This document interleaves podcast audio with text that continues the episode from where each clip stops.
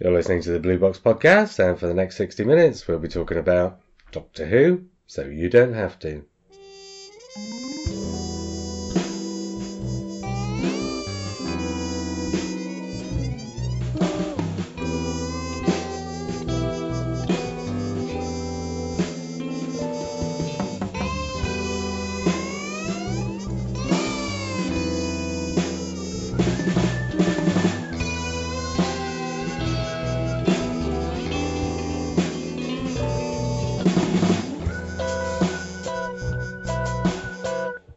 Hi, I'm JR. Hi, I'm Matt. And I'm Simon. Is there something you two want to get off your chests? Yeah, Star Trek. yeah. Are we allowed to talk? No, but go ahead. We both watched the first episode of Star Trek. We don't Yes. know what each other thinks. Yeah, there there are two episodes been released. I didn't know they were going to Yes. do two episodes. Oh, really? No. Okay. Right, one of them's free, and one of them you have to pay for. This is on Netflix. It's on I'm watching Netflix, so we pay anyway. Right, but I'm talking about in America where it's. Oh, Yeah. Okay. Yeah, In America, the first one's free, the second one you have to pay for. That's a bit cruel. it is a bit cruel. That's not the spirit of the Federation. That's a two part. that's a two part opening episode, Yeah. right? Mm. So they're giving you half a story for free and making you pay for the second half of the story. That sounds like a good marketing technique, but it's Well- not in the spirit of the Federation. Yeah, it's It, more well, it like depends. Does the first half of the story make you want to pay for the second half? No, not for me. Or f- I will watch the second half, but I wouldn't pay for it. I don't think. I don't know. I don't know whether I would. I don't. Mm. I, I. Do you know what? I would want to watch it Well, to first, see if it did different things. yes, the first half ended on a sort of a cliffhanger, Less to do but with it was the- difficult to tell. Less to do with the story and more to do with wanting to see how the series pans out. Well, yeah, they're expecting people to want to pay for it because it's Star Trek, Yeah. right? So I was I was underwhelmed by by the script of it Yes, agreed. and the story and the pacing of it. Yes. But with the caveat that I understand that they're maybe trying to do a however long an eight episode story. Mm. 22. So no, it's not twenty two. It's a short version, I think, isn't it? no, They're I'm not going full blown. sure I read it was 22. I think it's a limited. series. It's a limited Really? I could be wrong. I swear I read it was 22. Okay, But it's episode a week, isn't it? I'm not sure I could handle 22 parts of this. I could handle if it was eight to ten or maybe twelve, Yeah. and it told one story. Then I can I can accept that the first episode isn't a good representation Mm. of the whole thing.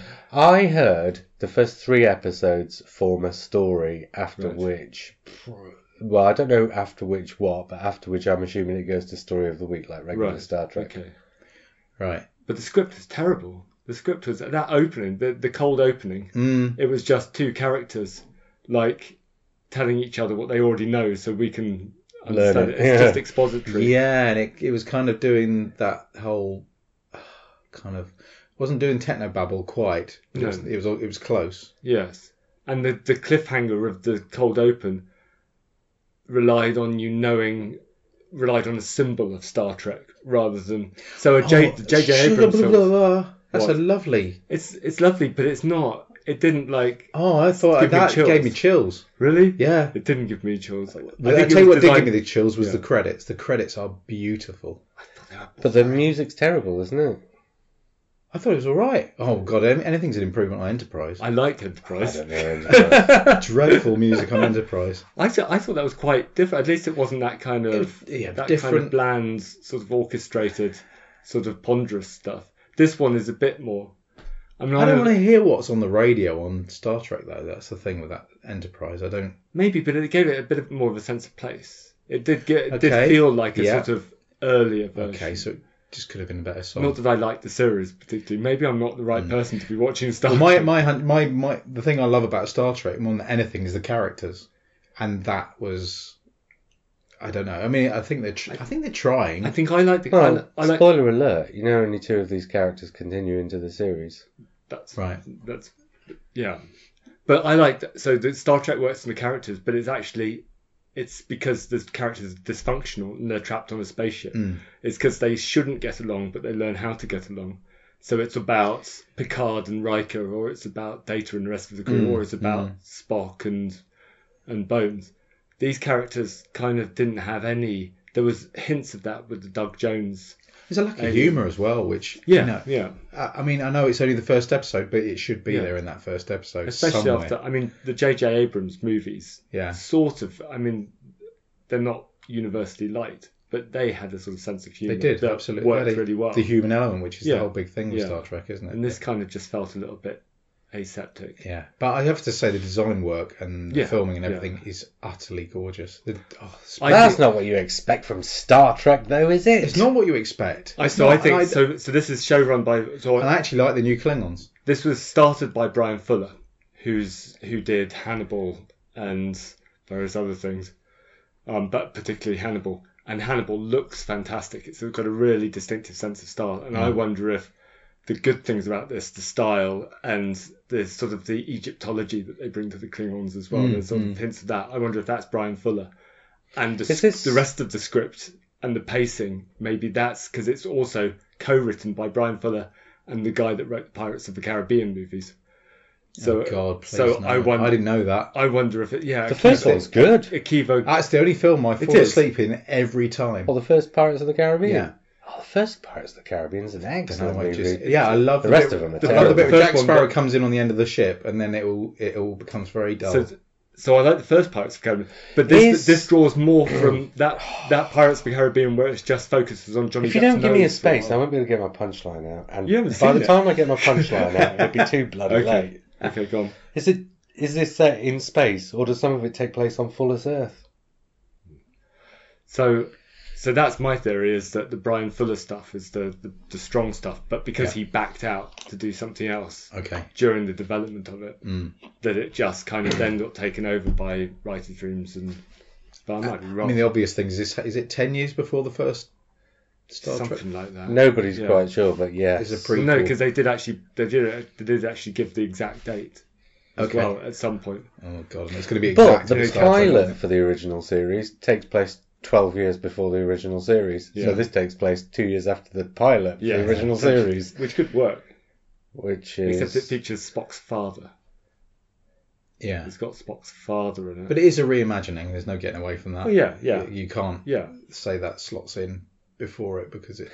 To be honest, don't you have to? I Didn't think you all the to. other I Star think you I think that's a to good a degree? I think that's a good thing. I think it's they're too they're too tied up It's with. been too long anyway. The- When was the last? When did the last Star Trek on TV finish? Eighty-seven or something?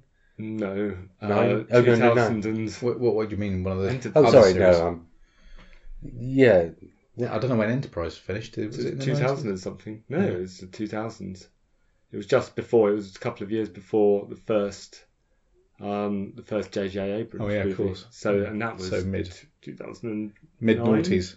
2009. So Oh, really? Yeah, Star Trek finished as late as that, did yeah, it? yeah, yeah. Well, they just Wow. sort of chain smoked series.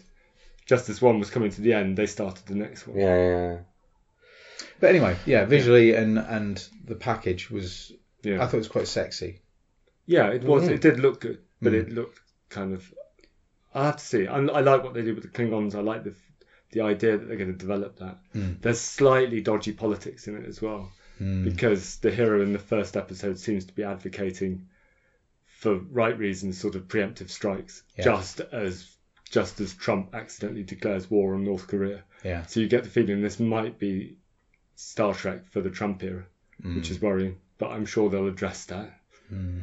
Well, they might not, because, well, I don't know. We don't know how long it's been in development, been written. Mm. And Trump is happening as we speak, isn't it? yeah Um, we are convened this evening to talk about the top 10 Doctor Who villains as voted for by the listeners of our podcast who go on our Facebook page and vote in these things.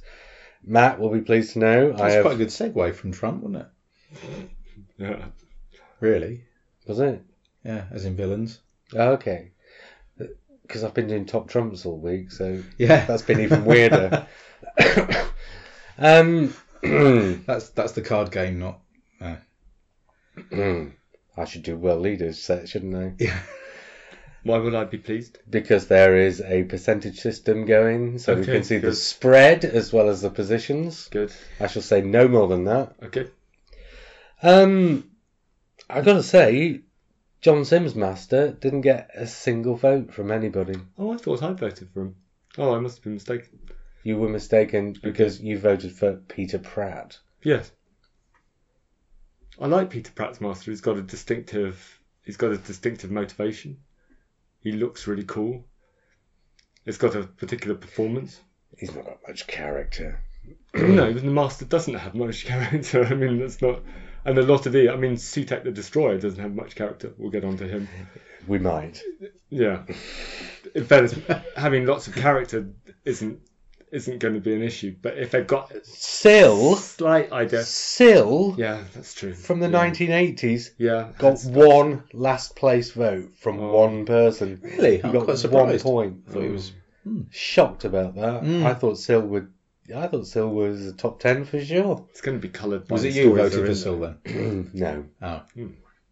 Um, I I didn't get a chance to uh, put down the comments that people had written because there were a lot more this time. If anybody wants to see the comments, they're on our Facebook page under the thread.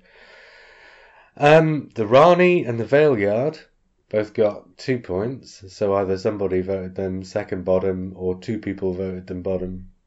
But again, that's quite low for, especially for the Is it- Rani. Both members of the Rani Revival group. The two Ranis. Sorry. Um, That's it, but there is going to be a lot. oh, that was a joke waiting to happen. Or have I, am I the last person to hear that joke? the two Ranis. Yeah. Yes, you're the very last person to hear Am that I? joke. Oh, wow. Was that a joke? Um, It was a joke about 10 years ago, probably 20. Oh, I only I only got back into fandom in 2005. That's There's- still 12 years ago. there's going to be a lot here coloured by the stories that they're in. There must be.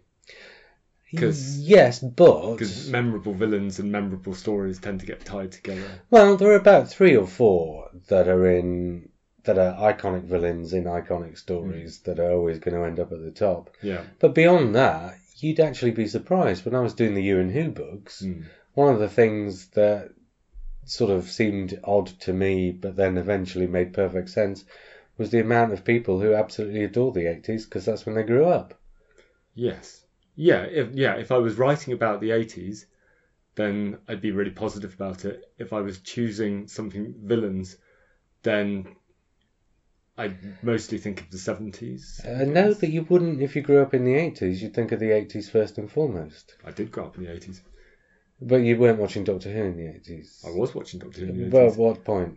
I watched Doctor Who from City of Death in '79 until Okay. until Survival. Right, but what the point I'm making Yes, is, yeah, yeah, yeah, yeah. for a lot of people, yes, the yeah. ones that you watch when you're six, seven, eight Yeah. are the ones that stay with you, Yeah. even if you see those other ones afterwards. Mm. So somebody like Sil, I mean, I know somebody who's always forever banging on about his love for the Twin Dilemma, Right. right? Hmm.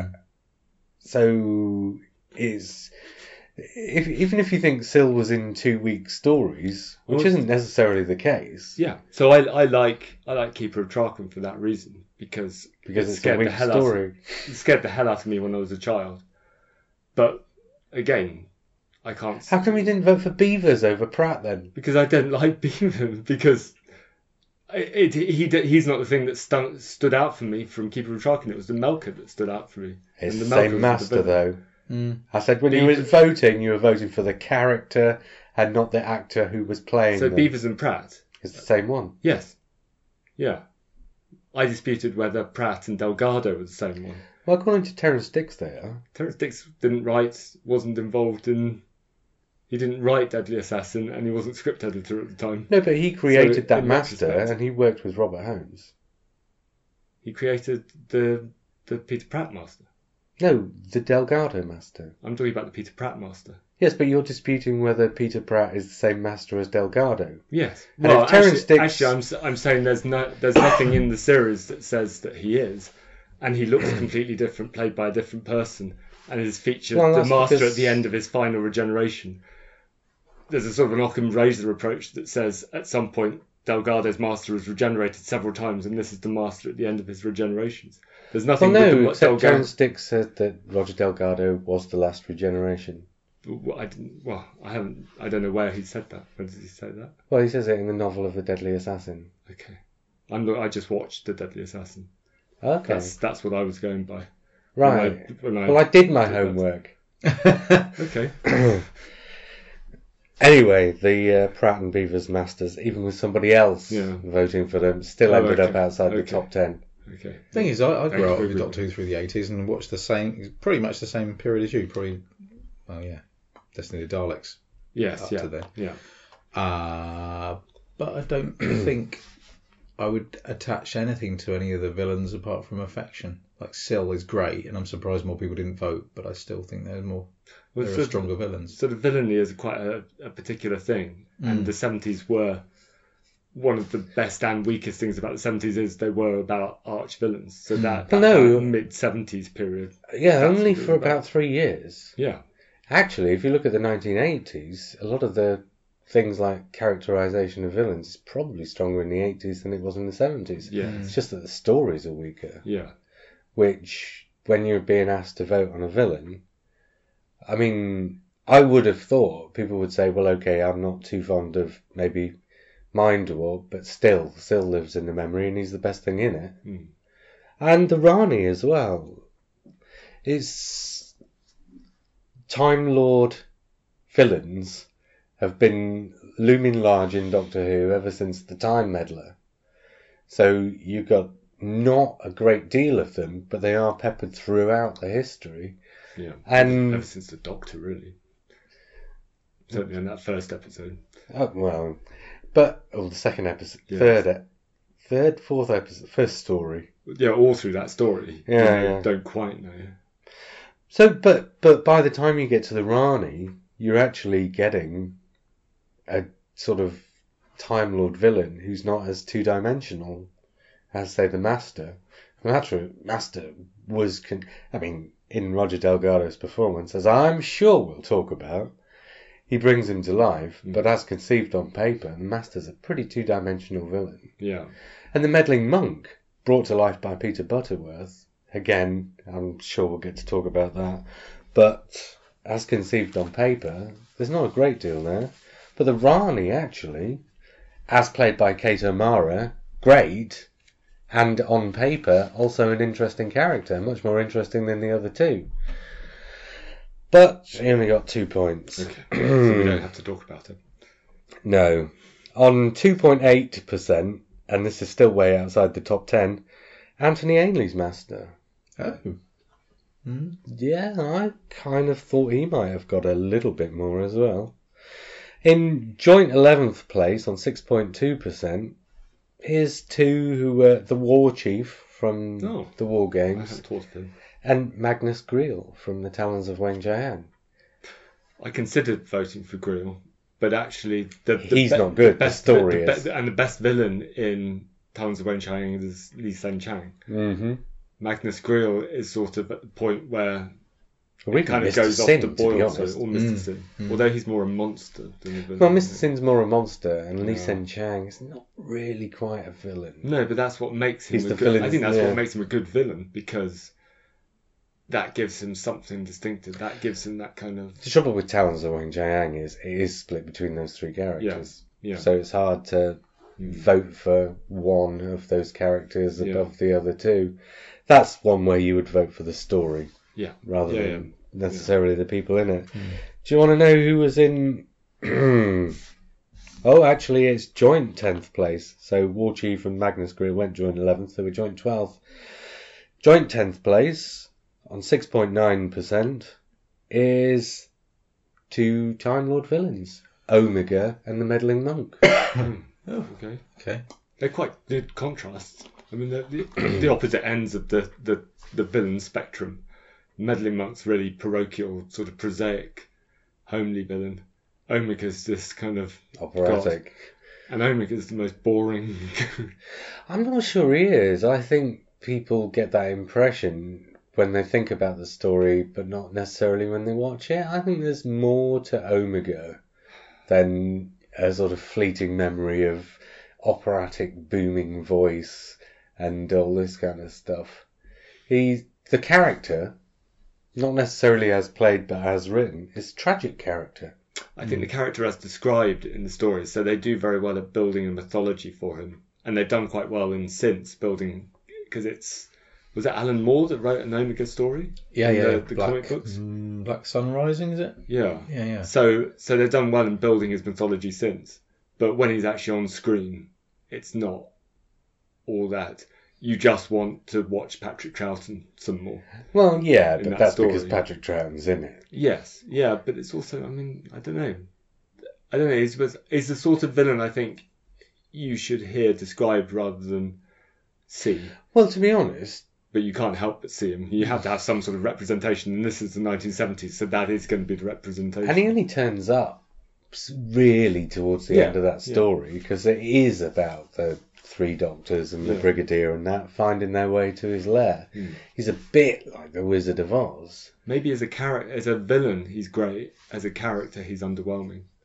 Mm, I don't know. I, I, I think as a character, he's really interesting. Mm. I just don't think you necessarily. There's a. This is a thing with Bob Baker and Dave Martin. Sometimes they'll come up with a story and they'll come up with a really interesting character, and then not properly explore it, so that you get hints at what's interesting rather than seeing what's interesting.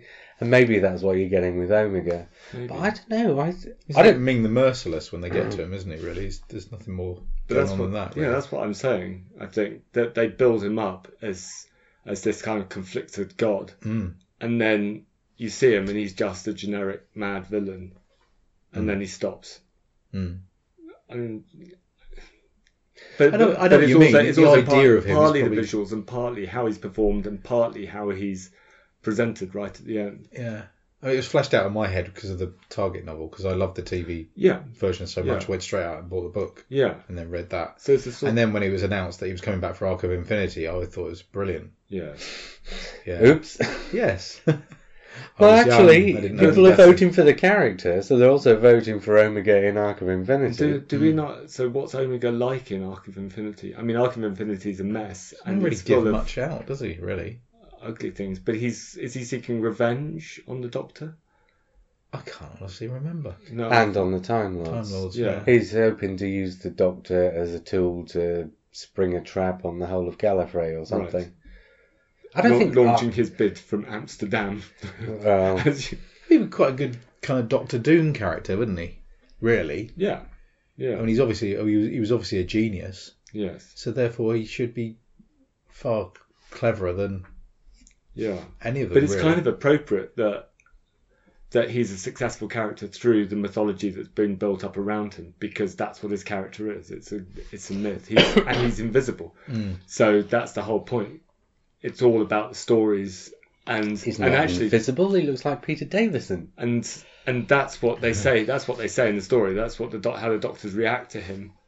They they're like constantly saying, "Oh, he's a god. Oh, I'm really nervous. I'm really nervous." And then he's here, Mm. there, and they're both sort of, "Well, there he is." Then, oh, he's invisible as well. There's nothing to him. There's literally nothing to him.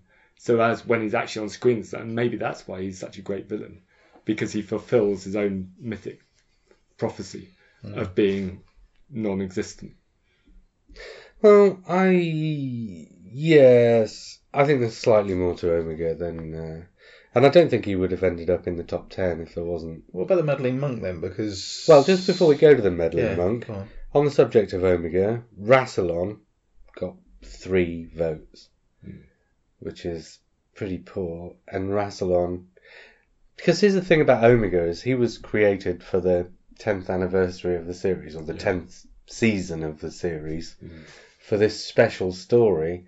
And we've talked about this before, and I think what was a genius about that story was that it becomes a story about the Doctor's home planet and about the Doctor's ability to travel in time and space, and therefore it sort of becomes a sort of metatextual story about the program. Mm.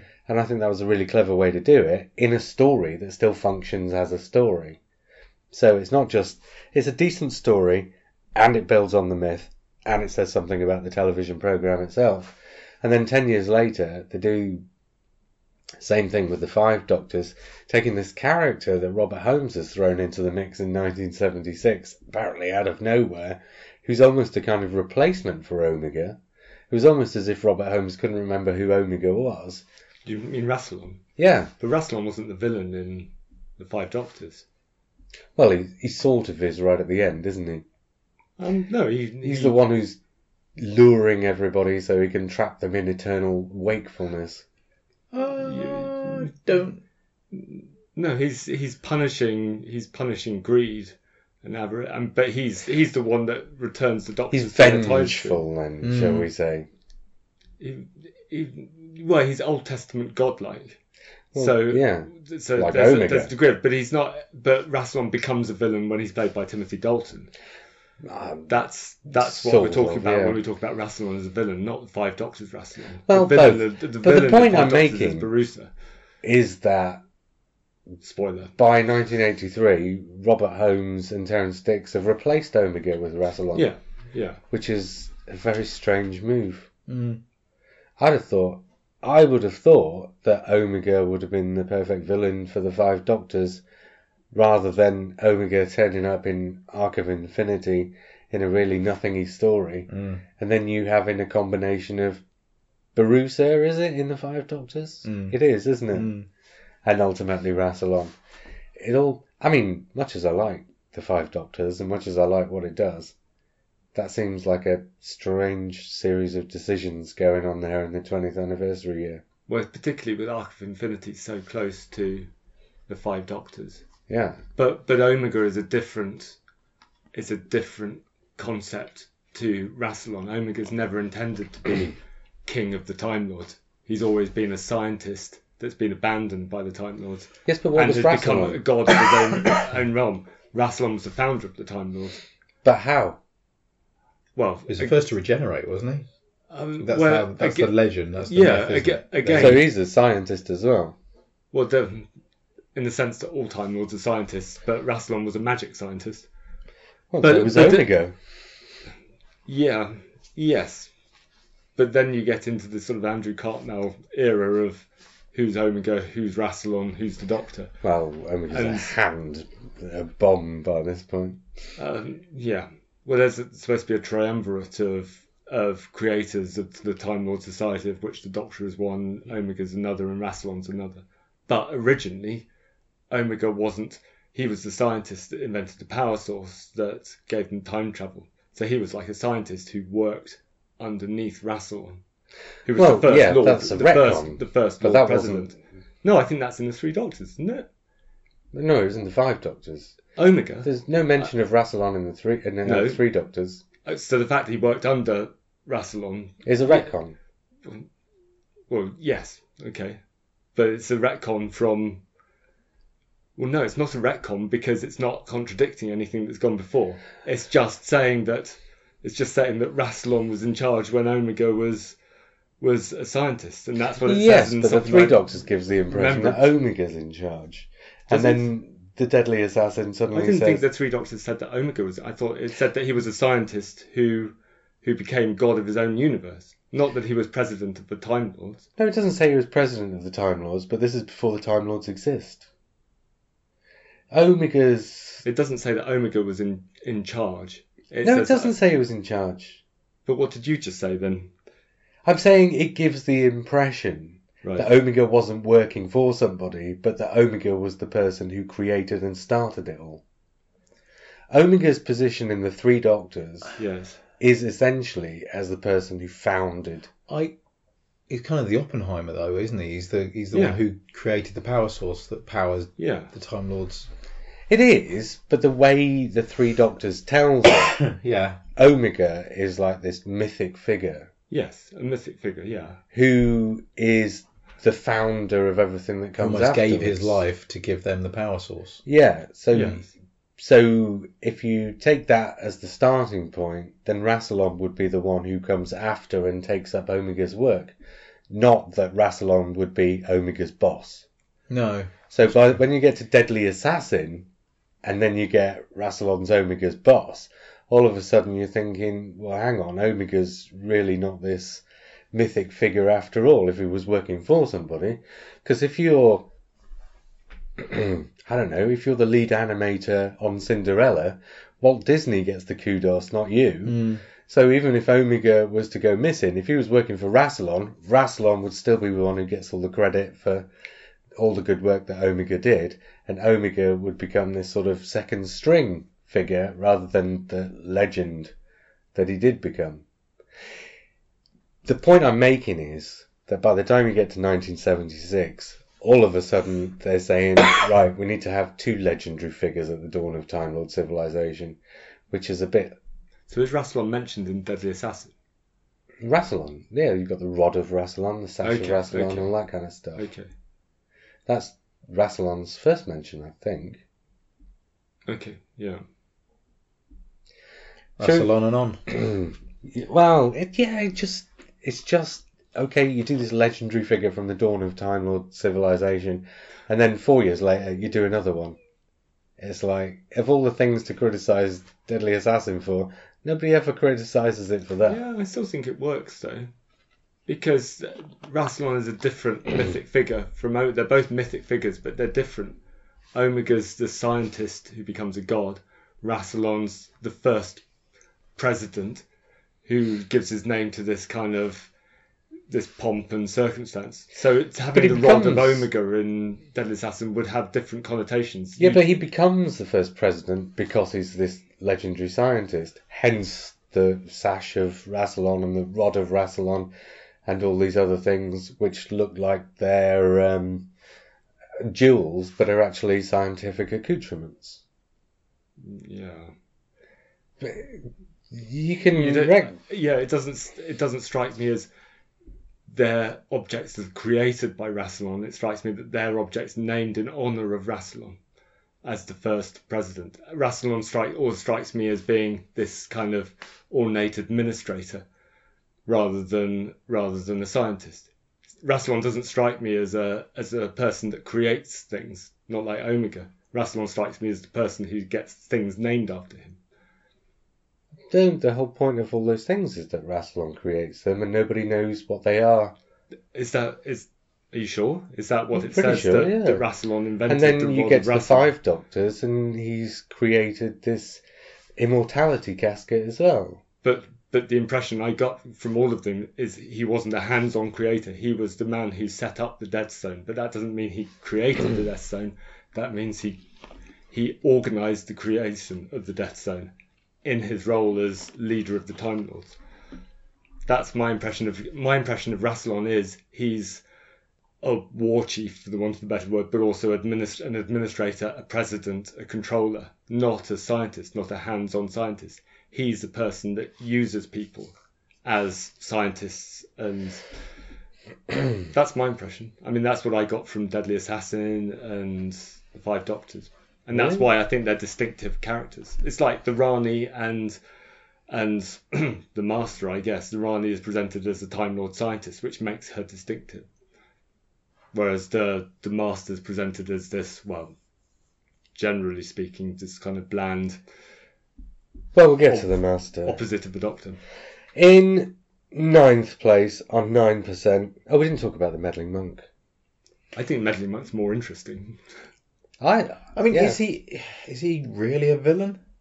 Just a pain in the well, ass. isn't he? he is a villain in the same way as the Rani's a villain. Hmm. He's an antagonist.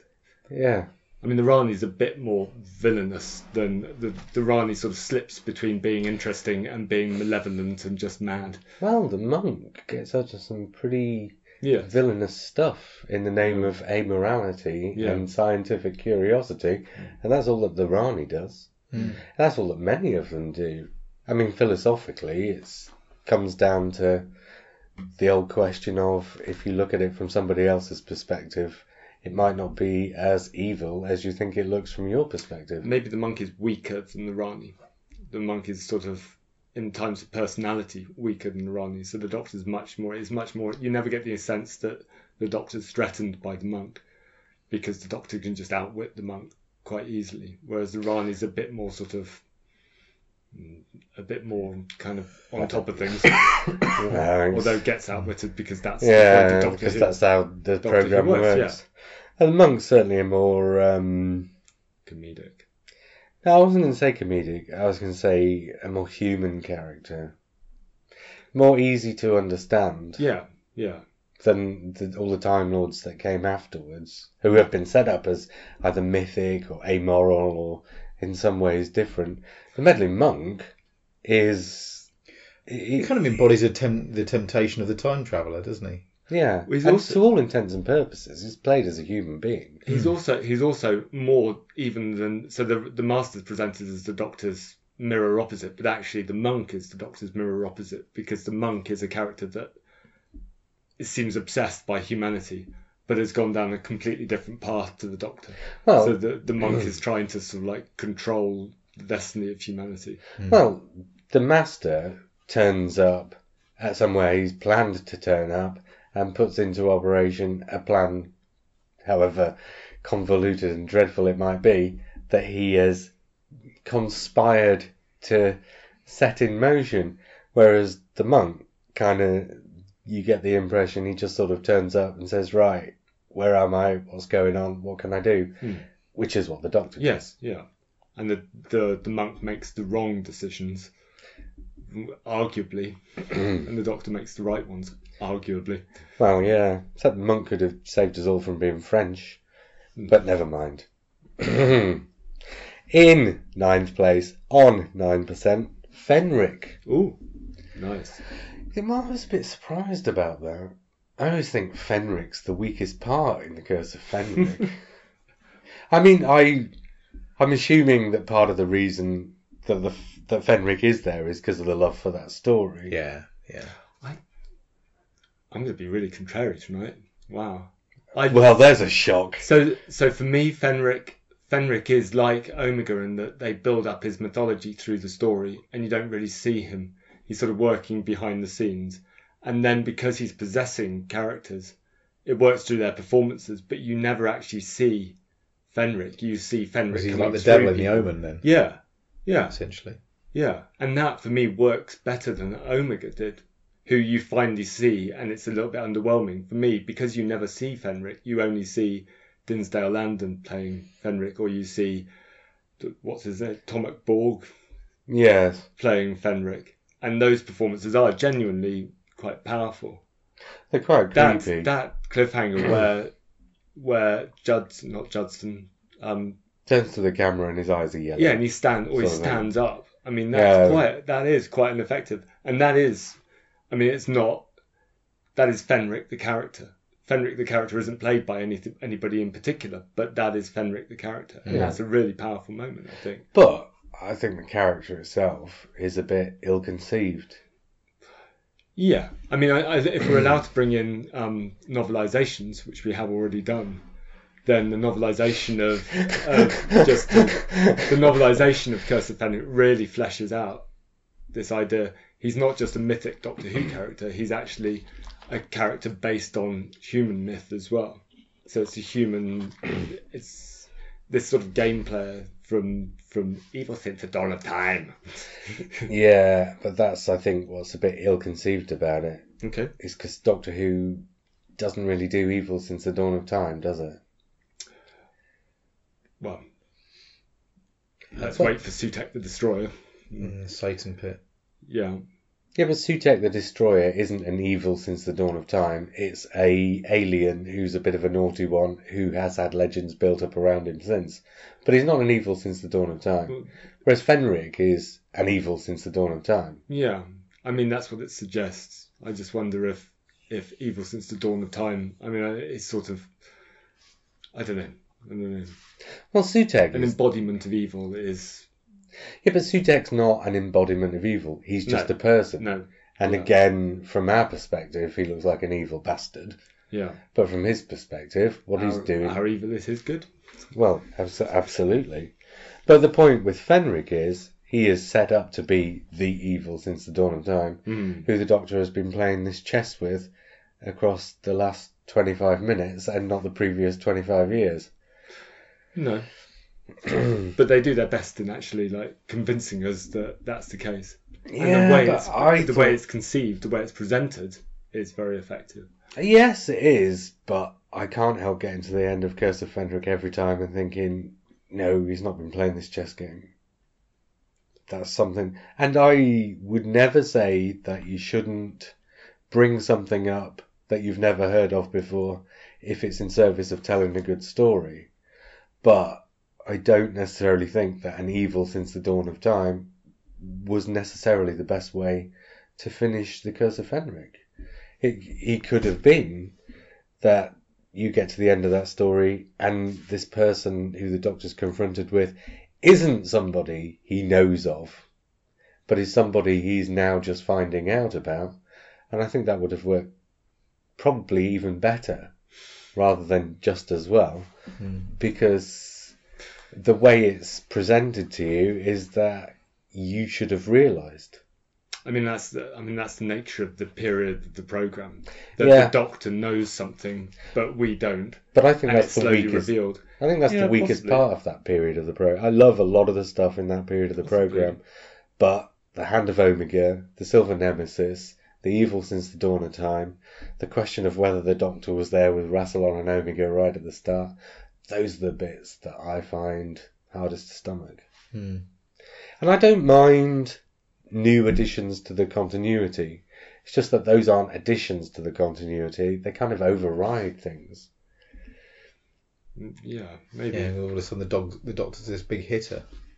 Yeah, it's like it changes who the Doctor is. Yeah. I mean, And you're, if the Doctor's been playing this game against Fenric that we've just never seen, that also changes who the Doctor is. Mm. And if the Doctor is this person who's been setting things up like the Hand of Omega and the Silver Nemesis, that changes who the Doctor is. Yeah. We said less than five minutes ago, or less than ten minutes ago, the Doctor is the person who turns up like the meddling monk, sees what's going on, and gets Yeah. involved. And all those things in Curse of Fenric, Silver Nemesis, Remembrance of the Daleks go against that. I think they leave enough gaps and enough enough uncertainty to stop it being a complete kind of to They just still about just do. about keep the mystery. I mean, a lot of this stuff has come out since in Lungbarrow and books and interviews, Mm. but actually in those stories themselves, they still a Silver Nemesis isn't the great greatest story, but they still keep that they still keep the ambiguity there. You still not But they quite don't sure. with the Hand of Omega.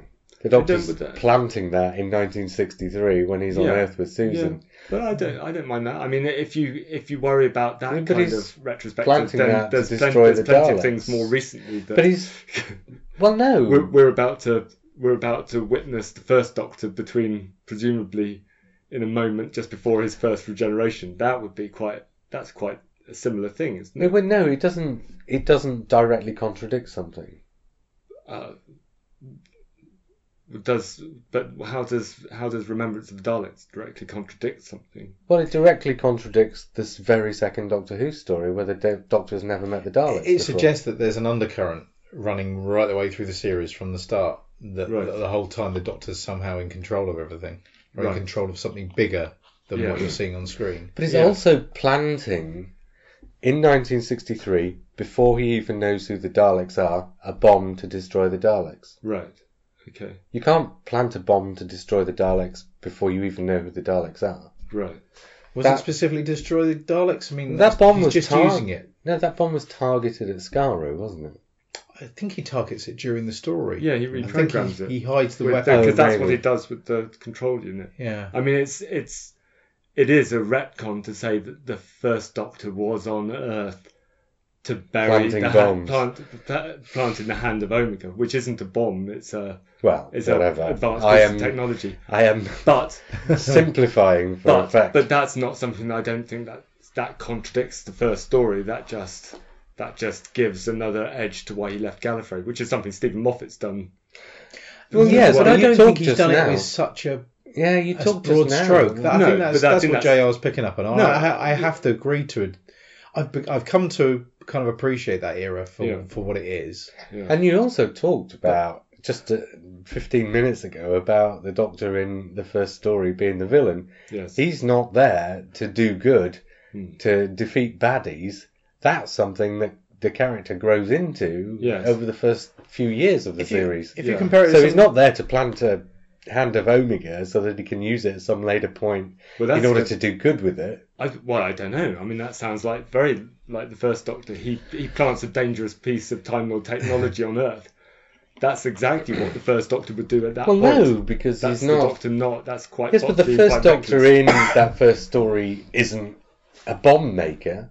He's just somebody who wants to have a quiet existence. He's not even met the Daleks yet. And So- as so- So we're going off topic of it, but the Doctor in that first story, the Hand of Omega isn't a bomb. He's not. He's not made a bomb. He's hidden the bomb on Earth. So the Doctor in that first story, Remembrance of Daleks is saying the Doctor in an, uh, an unearthly child is there guarding the bomb, is there looking after the bomb.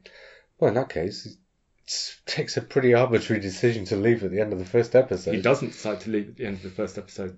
Do you know what I think is quite interesting is how uh, like Steven Moffat or whoever in the modern series gets criticised so easily. So you think about something like the Doctor's wife, Hmm.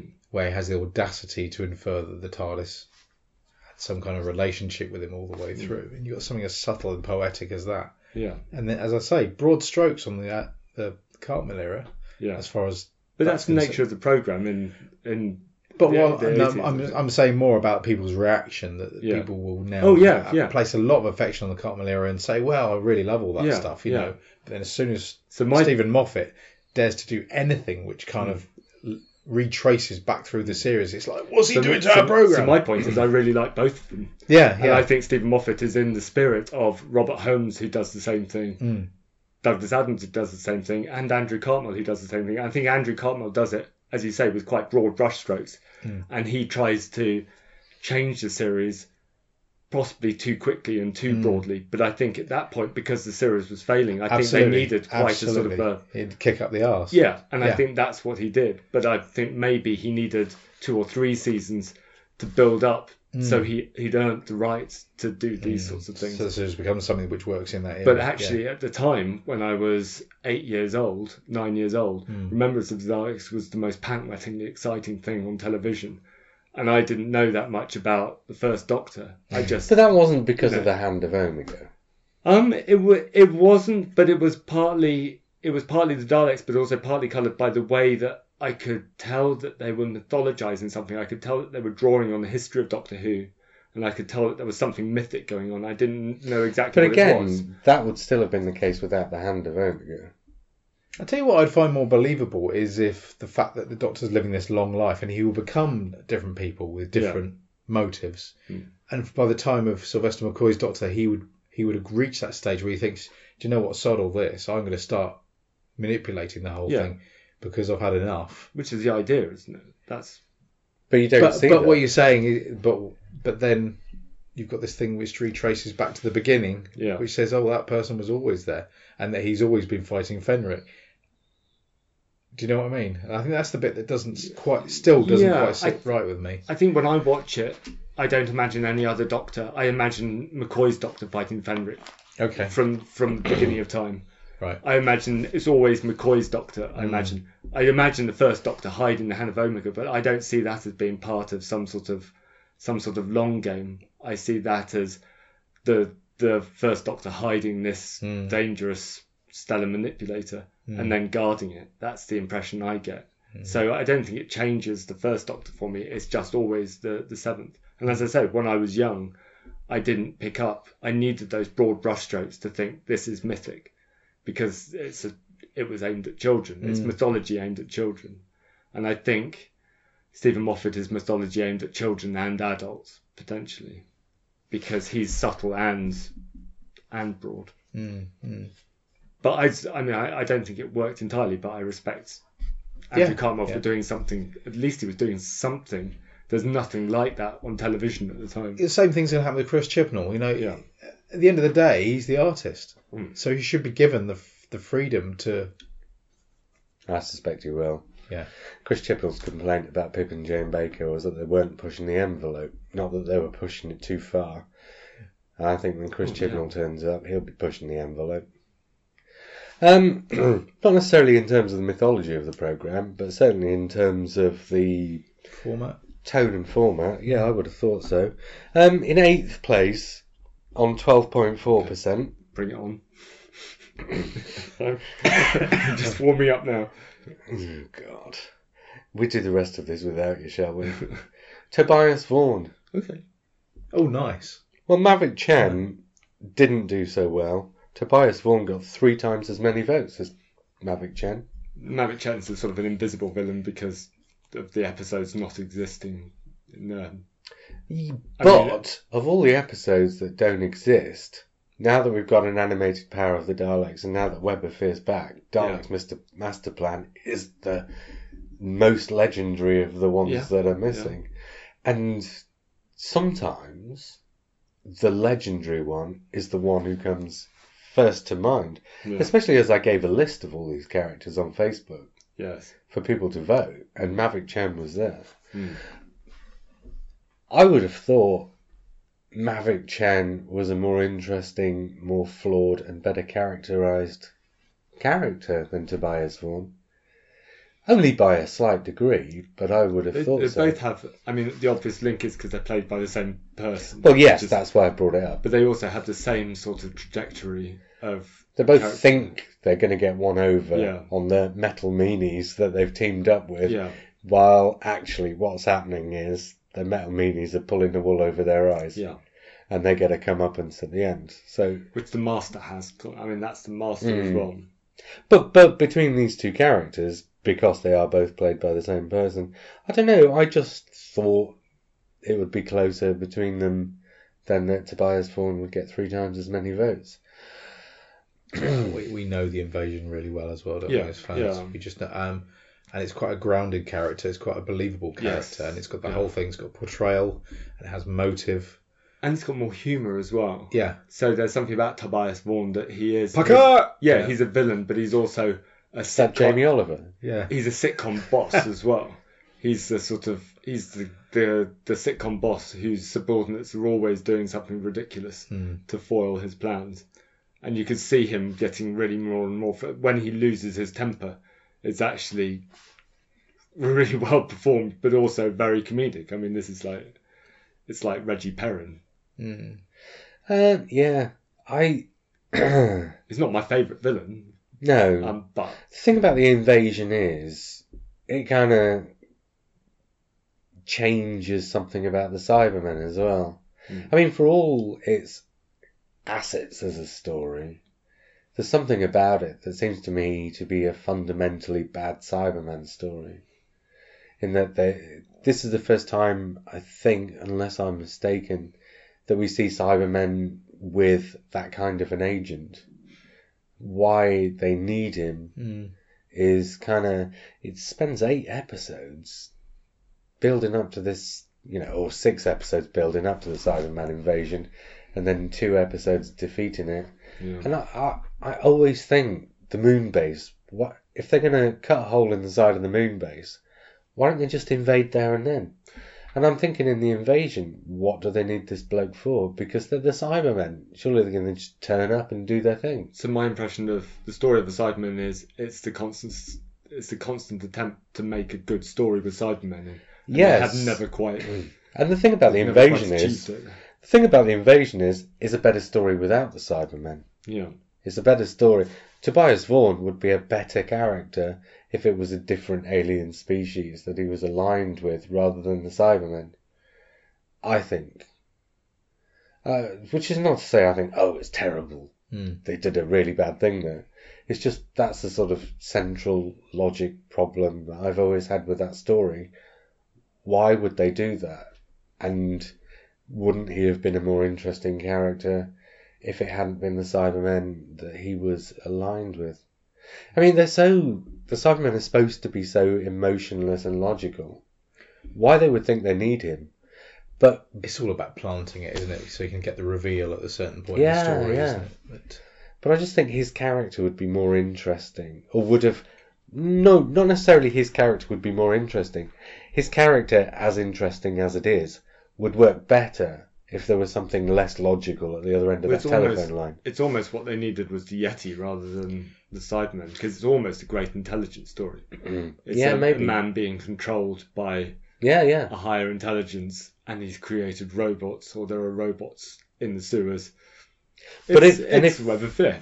Yeah, yeah. And if Vaughan was given something just a little bit less logical and like it's he's talking to a computer. Hmm. If he was talking to something that not necessarily flesh and blood, but you know what I mean? mm. Something sentient rather than something digital. Yeah.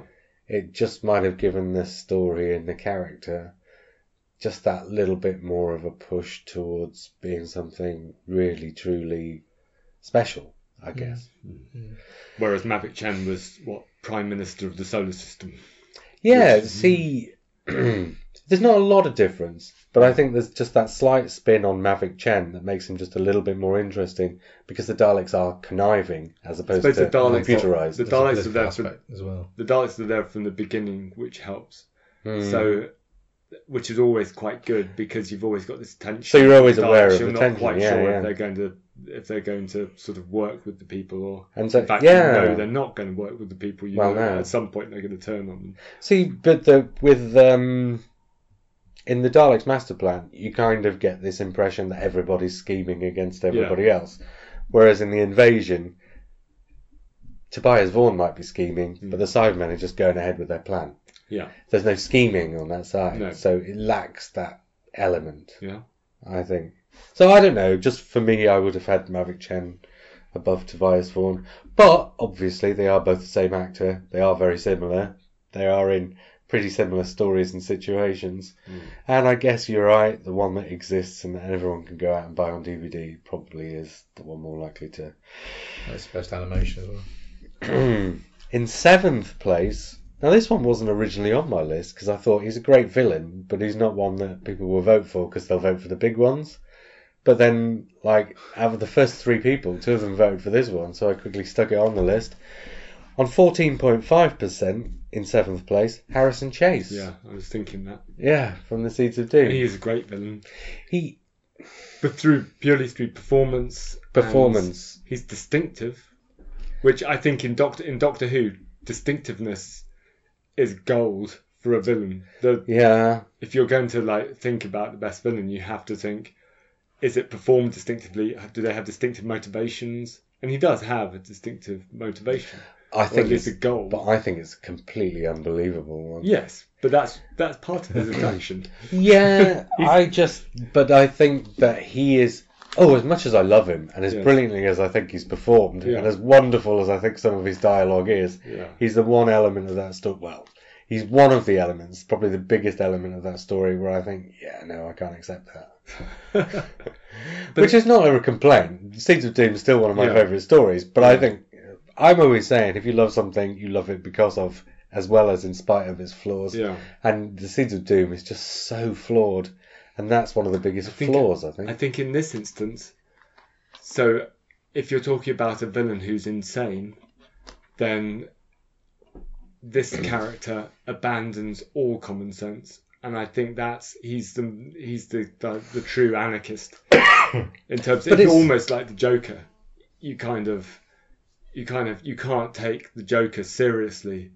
But that's why he's so frightening because he's not a serious character. He ta- he doesn't Unhinged. take his he's unhinged, but also incredibly violent, and that's Harrison Chase, I think. So he's Well, but Harrison Chase has a thing, right? Which Mm. is the uh, plants shall, you know, take over the planet. Yeah. shall- And it's not him, but it's that Yeah, that I find difficult to accept. yeah, He's like, um, I can't remember the character's name from Invasion of the Dinosaurs, Grover and the others. yeah. It wasn't Grover who was behind it, was it? Whitaker, yes, who want to turn back time. Mm. Essentially, Harrison Chase wants to turn back time, yeah, but sort of in a way that extinguishes all animal life yeah, solely for the benefit of plant life, which of course is impossible anyway, because No. you wouldn't be able to, plants wouldn't be able to germinate without the help of various animals and etc. yeah, yes, But the kind of point there is, it's like in Invasion of the Dinosaurs, the characters and the situation comes out of the motivation, yes, whereas in Seeds of Doom, the motivation comes out of the situation. and I think that's part of the character. I think the fact that the motivation, the fact that this character clearly hasn't actually thought things through, and is, Well, that's what works about it, yeah. but that's also a foundation, the foundation of his character. That's the foundation. But what of I his mean is, insanity. that's why the doctor, in story doctor says, terms- you're insane. I mean, you clearly. But what I mean mad. is, in story terms, Hmm. in Invasion of the Dinosaurs, Malcolm Hulke says, right, what would happen if people wanted to turn back time? yeah, yeah. And then creates a way in which they want to do it and creates the characters. yes, Whereas in Seeds of Doom, somebody just says, "Oh, let's write a story about giant vegetable monsters," and in order to have a villain, we need somebody who wants to eradicate all the- animal life. Or they say, what if somebody's so insane that he's lost he's lost all sense? That's not how the story starts, though, is it? No, That's no, where they slot his no. character in. Yeah, yeah, He's a he's um not a MacGuffin, but he's a he he's not important in that story. He's just there to facilitate it being six episodes rather than four. yeah. I guess so. I mean, it's I So love he's a the- catalyst as opposed to. That's the word I was looking for. But I also, I mean, I love the way that he. So his approach to the world is to treat. It's not just about plants are more important than humans. It's almost they. He's flipped plants and humans over. So he treats humans like humans would treat plants, and plants like humans would Mm. treat humans. So he Oh, yeah. mulches. He mulches humans. Once you And I get to think that, That's, that's the that's the kind of the the foundation the, the foundation backstory of this whole of the whole of Seeds of Doom. So he's a sort Mm. of he's a sort of condensation of that that yes, idea. but but it's not that the story grows out of him. No. It's that he grows out of the story. yes, To use a vaguely apposite. yeah, yeah. So the, the story is the Krynoid is about the Krynoids, hmm but it happens to have a villain, albeit not at the heart of the story. But that's No, the story he could have. that's Seeds sort of of Doom could have happily taken place altogether without him. yeah, really. it just wouldn't have been as good. Um, it wouldn't have been as entertaining. No, I, it might still have been as good because I don't think Harrison Chase is what defines that story. He's just a great element in it. yeah, Whereas, say, going back to Invasion of the Dinosaurs, that couldn't have taken place without Whitaker and the others. Yeah, I think it, I think Seeds of Doom without Harrison Chase would have worked as a four-part story set in Antarctica as a Yeah. remake of the thing. Or two in Antarctica and two in England because you've got two pods and one of them ends up over in England. Mm. It doesn't need to be in the hands of a collector, it just gets lost on the way over or something. So in essence, Chase is the he's a collaborator, Yeah, which, yeah. which becomes a mirror on us, doesn't it? A collaborator with the Krynoid. Hmm. Mm, essentially. But but he's he's brilliantly drawn. Yes, yeah, You know, it's just he seems less essential to me. Hmm. Which is why, perhaps one of the reasons why I thought he wouldn't necessarily garner so many votes, but he has. Because, of course, and I should have realised this, Seeds of Doom is just such a well loved story, isn't it? yeah. And speaking of well loved stories, in sixth place on 17.2%, Scaroth of the Jagaroth. Oh, how funny! I can't remember if I put it down, but I mean, if I was going to go on affection alone, then I probably would have picked him. Do you know what though? When I first saw it, I hated him and I hated it, Yeah, but only until the second time I loved saw it. it. Yeah, I loved it. Yeah. I was just at that wrong turning point in terms of age. I like the, I like. It's not necessarily to do with the character, is it? This whole idea of him being split across time was a great. Another one of these Adams ideas, these lovely Yeah, visual ideas.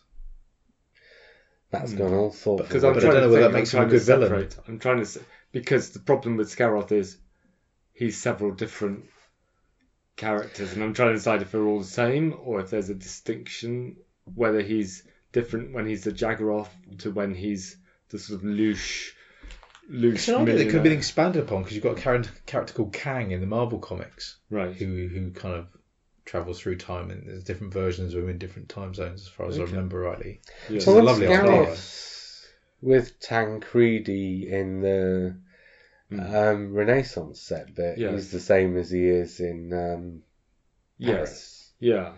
So the character stays the same across the different splinters. Yes. Yeah. He's a bit once he's one-eyed and green tentacly. He's a bit ranting monster, same as the So- Zygons are. So what I'm trying to think of is I'd be more interested in him as a character if he was slightly different in each different hmm. form.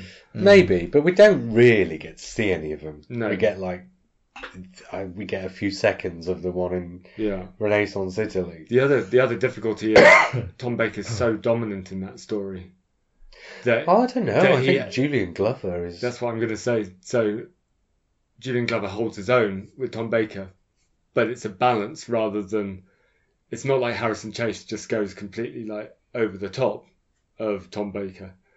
I think there's a sort of a balance there, and I think that works nicely in City of Death. I think it's the other way around. Actually, I think Tom Baker brings himself up to Julie, to um, I was going to say Julian Glover. Yes, Mm, Julian Glover. yes, I don't know what. All of a sudden, I had a Lennon thing going on. John Glover, I was going to say. Yeah. I think he's such a good guest star that Tom Baker brings himself up because look what happens the rest of that season. Yeah. So I think they balance one another. Yes, but what I'm saying is I think it's Tom Baker who. I don't think it's that Julian Well, Glover matches Tom Baker. yeah. I think Tom Baker matches Julian Glover. Okay. Well, either way, I think the fact that they Well, yeah, but when you're talking than- about the character of the villain, I think that's an important distinction. The villain's so good that the Doctor has to be better, which you didn't. You did have a lot of in the Graham Williams era. You did get a few half decent villains, but they were usually either so thinly written or so oddly performed. You know, Creature from the Pit, Adrasta, Trist in Nightmare of Eden Yeah. that they Graham Tom Baker, yeah, Tom Baker's just taking the Mickey out of him, Yeah. and this is the last time. The, the last time before this, you get a couple of good ones in the middle of um, the Key to Time season. Maybe maybe Scaroth would stand out to me more if it was early Tom Baker and Scaroth. whereas here he's the antidote to, to Tom Baker as he is in season 17. Mm. So he's a great, and as I say, he's a great balance to him. But that kind of like, that kind of like evens each other out. It's like they they sort of it's mutual destruction between the two characters, and you end up with sort of loving Tom Baker's performance and then respecting Julian Glover's Glover's performance, and it's sort of I don't know, I don't know. I think that balance kind of takes away the distinctiveness. Really? I think so. I think there's something about Seeds of Doom where Tom Baker's really slightly understated and Harrison Chase is completely outrageous. And I think that kind of works well in opposition. I don't know. I don't know. Oh, I don't know. I think I just want to know how Scaroth moves the mouth and the eyes. Well, there's the old thing about mask on. the old, And why doesn't he talk like Dr. Zoidberg from Futurama? well, there's also the big question about how he conducted a long-term relationship with the Countess. With This a, is true, With a fake face, and she never noticed. well, she Bits- marries bits for of him- money. She probably bits of thinks him were he's more gay. tentacly and green than than they should be. Yeah. She marries for money, she's probably never slept in the same bed as Yeah. he is. Yeah, I think that's Gareth Roberts. Gareth Gareth Roberts. Roberts. explanation. Gareth Yeah, Roberts. Gareth Roberts explanation. yeah. Uh, yeah, yeah. I, uh, those kind of relationships. That's not too No. much of a. Shall we uh, do the top five? Yes. Okay, in fifth place on 17.9%, just above Scaroth, it's Missy. Okay. Which, given that the Simm Master, I don't know if the Simm Master didn't just kind of get overshadowed by the other masters. I think everybody possibly thought, well, I need to have a master on my yeah, list. Who's my favourite master? Which one is the yeah? Brad. I think I didn't. I have two masters on my list. I can't remember. Oh, I can't remember what your No. list was. Okay. Do you think there's a preconception about John Simm as an actor? That I mean, he tends to play the nice guys, doesn't he? Really? Antagonists. Ah, Have you seen him in quite? A, I just always protagonist. protagonist. Sorry. I mean, I've seen it. I've I've always seen him as being a slightly sort of a slight anti-hero. So he's always playing the flawed. Mm. He he plays sort of weak. But he plays the Weak good guys, the weak good guys, but still the good guys. Yeah. I mean, the things I knew him from, apart from Life on Mars, are things like Sex Traffic and State of Yeah. Play, Yeah. and he always is the good guy. Yeah. But definitely, that even in state of play, he's flawed. So there, there is sort of Yeah, but that's There just is modern kind of- telly, isn't it? Yeah. yeah. I don't know. I loved. I really liked him. I think I prefer him to. Miss I love him as an actor, I really do. Right. But actually, the master, I didn't. He was way better in um, the two-parter in Series 10, which is why I thought he might get votes, Mm. because he was exceptional in that. But we're here to talk about Missy now. Yeah. Yeah. Yeah. So she's ended up top five. Is that? I mean, she's so radically. I think even from Simm's Master, I think she's radically different. Mm.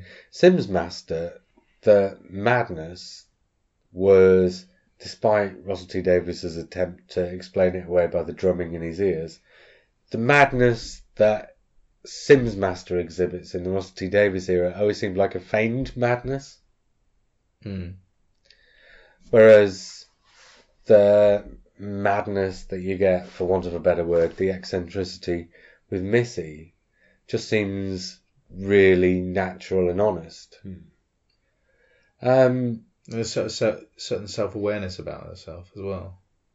she also, in terms of character, she also is one who, rather than making plots for world domination or anything along those lines, or destruction of this or destruction of that, her plots, her plans, they're really quite tangential and generally tend to depend on other people. So her her plots are basically her playing in a sandpit, trying to attract the Doctor to come and play with her. That seems to be what she does Yes. all the time. She's constantly she's not trying to trap the Doctor.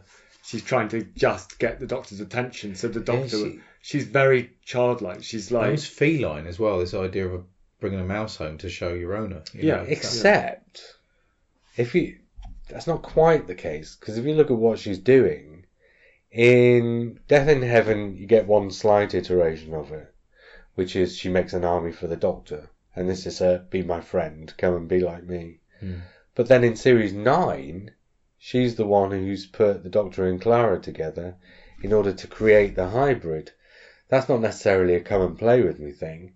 That's a if you won't come and play with me thing, then bugger you. You can go off and you can be the one who gets the blame for the end of everything. yeah. And it's only that eventually the Doctor and Clara split up that the hybrid doesn't destroy the universe or whatever. Yeah. But it's almost like the first instance is yes, come and play with me in my sandpit. But the second one is, well, if you won't come and play in my sandpit, I'm blowing the sandpit up and I'm putting the blame on you. So I'm trying to remember how the hybrid story worked again. She, she had a sort of a, so she was the one that that brought them together, but she didn't have a massive role in that revelation, did she? she well, only really because there. the actress wasn't available in the episode. yeah. So really, her next substantial appearance was in the Dalek two-parter. Uh, yeah, no, we're talking about Hell Bent, which is after the Dalek two-parter. No, her, her her next substantial appearance was in the Dalek two-parter. She didn't. Was she in Hellbent? No, because she wasn't available. Yeah, she but- was supposed to be there at the end where no Shielder was. Right. Okay. But she wasn't. So that's after the Dalek two-parter. Yes. Okay. So so yeah. But yes, and she was supposed to be, and Right. she, in the dialogue she is, Okay. responsible for the hybrid. Okay. Okay. So that's her plan in Series 9, is the hybrid. Yeah. Even though we don't get to see her at the end of it. Oh, didn't know But that. that's just the way things work out. But nevertheless, what I'm saying is, if you take that as her plan in Series 9 Hmm. and compare it to her plan in Series 8, it's like she said, well, that didn't work in Series 8, so bugger the lot of you. Hmm. That seems to be because her plan in Series Nine is destruction of everything, but throwing the blame elsewhere. Mm. So it's a in Series Nine, it's it's not destruction of everything for the purposes of having the power. It's destruction of everything out of spite. Hmm. So she becomes a spiteful character. So yes, essentially, she's drawn as a child. But also that the Dalek two-parter, she's there's an element of her that's playing at being the Doctor, which is then extended in the next Mm. the next season. So she's the one. But that's with- not her plot. She's the not the plot, but that's the way her character is constructed. Well, it isn't. So if you if you look at the season in retrospect, you can sort of construct what her plot is. But actually, if you look at when she appears in the season and what her role is, it's still as somebody who's playing. It's still somebody who's playing games. Somebody Yeah. who's, who's a child. who's not trying to attract the Doctor this time, but trying to trying to pretend to be the Doctor, and that carries on the next time when she actually tries to be good. She tries to Mm. sort of tries to sort of redeem herself, Well, if you playing, consider again playing being the Doctor. Well, if you consider that throughout series eight and nine she's a child, Yeah, the end of series 10 is the bit where she grows up Yeah. and never gets to. Do you want to go on to Yes. 4 then? Yeah. All right, on 20.7%, Sharaz Jek. Ah. There you go. I voted for Sharaz Jek. Did you? Yeah. He's dis- at least he's distinctive. So I think Phantom of the Opera. I think he's Phantom of the Opera, but the Phantom of the Opera has a distinctive, a distinctive. It's, if you're going to draw a villain from a particular figure, better Phantom of the Opera than Dracula. Yeah. At least Phantom of the Opera has this kind of edge to him, which is this sort of. So Sharaz Jek's character grows out of the overall story, which is this kind of quite complex sort of power struggle between between. I mean, it's not. He's a troll under the bridge. Yeah. Yeah, Yeah. and and I think that makes him a distinctive villain. I think it makes him distinctive, and he's well played, he's well performed, um, and his position in the story is good. I like I like the opposition he has with the Doctor. He works well with the with Peter Davison's Doctor, Mm. and Perry being in the middle. It's a bit creepy. And as played by Christopher Gable, he's very distinct. Yeah, and He's the design as well. That that mask is very. Oh, I don't. Nicely I'm not. So, I'm not so keen on the look. Right, okay. I think the performance is what makes Sharaz Jek. Yeah. I don't know that that mask look, looks like it's holding skin on. It looks like it's almost sort of surgical. It doesn't look gimpy to me. It looks like if he took it if he took it off, it looks like his face would fall off. Well, he A- does take it off. A bit like he? a bit like Magnus Greel because he's got that kind of leather It's like leather. it's made out of some kind of plaster or something like. Do you remember that toy in the seventies, JR, where they used to advertise and somebody would have two hands clutched together and you'd put it into a pot, and you could make a plaster version of your hands, cast of your hands. No. Hmm. Is that Just what reminds me of that, Jack is to okay. you? It is. Just reminds me. Yes. He is very much a repeat of uh, Magnus Greel Yeah. in many ways. Yeah, but more complex, I think, because the story is Well, yeah, Magnus Greel is um, very two dimensional, really, isn't it? flash. Yeah, yeah, yeah. Whereas at least Sharaz Jek is sort of and played by Christopher Gable. yeah. Absolutely killer performance. Yeah. Yeah, I'm just not overly keen on the story, really. No. I just, um, what? Well, I know you're not. Yeah. Yeah, well, I no, just. no, no. So always seems to me like a bridesmaid rather than a bride. Do you know what I mean? Right. Yeah. Yeah. I mean, Kind of, a, kind of a puppet master, I suppose. I mean, Morgus is also a really good. I mean, Morgus is also a really nice. Pretty much everybody in that Like story uh, is a villain, aren't Yeah. they? Yeah.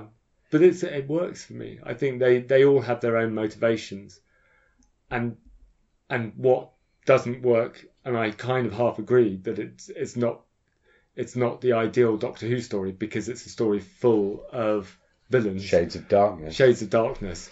And I always think that if Doctor Who was constantly like that, which then we see that that Eric Well, Saward tries to make next it, year, yeah. then it would be bad. But as a sort of a standalone last story for, for Peter Davison, I think it's perfect because you're it's truly shocking.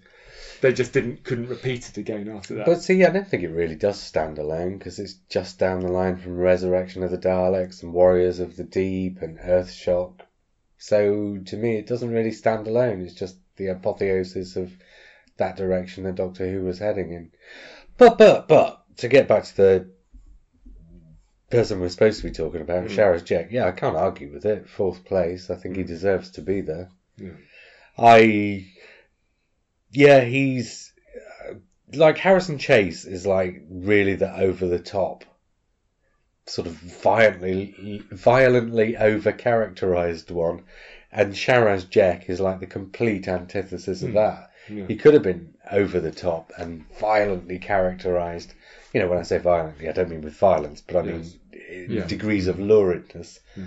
And instead, he's not, Mm. and that's what sells him. He's Yeah. a bit like, well, we're going to get to somebody else in a minute, Mm.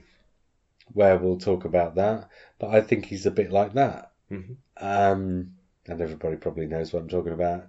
And if they don't, obviously I'm talking about somebody who's going to be played by Michael Wisher, who we'll get to. But in third place, and maybe this one is a surprise, because this ain't a million miles away, I don't think, from Omega, is Sutekh. on 28.3%, which is quite a leap above Sharaz Jek. It's not a million miles away from Omega. He And played actually- more quietly, and but the actually I- character's basically the same. I'm not sure I would. I think I, I think I'm I'm torn on this one by loving the story, Yeah, yeah. but yeah. actually the villain isn't isn't for me the his performance is good, but the role of him as a villain doesn't really make It's not the what story makes the for me. story. No. But it is intrinsic to the story. Yes. Yeah. Um, yeah, he, into character terms, he, he's like Omega. He's he's done something amazing. He's a godlike figure who's trapped and needs to escape, Mm. and creates these minions, these monsters, the gel guards, the mummies, Mm. in order to try and facilitate this escape. And in doing so, human beings get co-opted into the plot, and then the Doctor turns up, etc., etc. Mm. Pyramids of Mars and the Three Doctors basically it's the same story.